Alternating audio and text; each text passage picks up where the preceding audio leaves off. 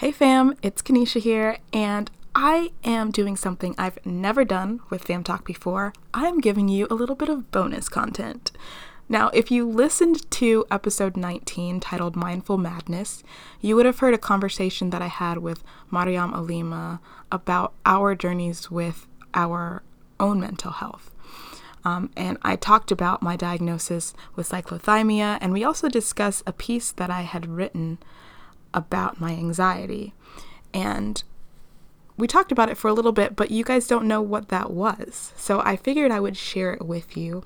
The piece is, again, like I said, about my anxiety and about my efforts to control it. And once I realized the cyclothymia diagnosis, I think the piece made even more sense to me because I'm literally trying to like control myself when there are some aspects of of my personality that I'm kind of out of control of in some senses.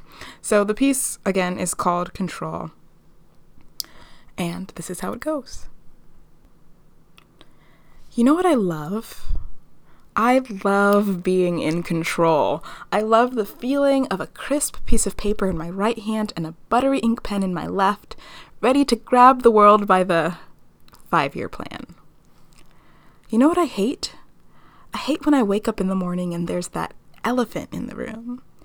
The one that sits on my chest and, and makes it so much more difficult to grab the world by the five year plan.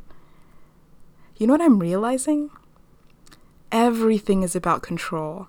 If it's not something controlling me, it's me trying to control something. But who am I to tell the universe how this rodeo is going to go? You know how they say if you want to make God laugh, then tell him your plans?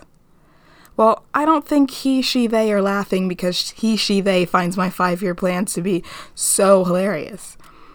While I'm dreaming up all the businesses I want to start or the art I want to create, he laughs because I can't even see the full impact my life will have. She laughs because I don't know the lives I will positively impact through my words and actions. They laugh because I'm not focused on the right things. So, you know what I'm going to do? I'm going to let go. I'm going to stop gripping my plan so tightly. I'm going to start seeing my failed plans as opportunities for better outcomes. Do you want to know how? well, so do I, but I have a lifetime to figure it out. I hope you enjoyed that bonus content. I'll be back soon with more fam talk, but as always, I'm sending peace and love your way in the meantime. Later, fam.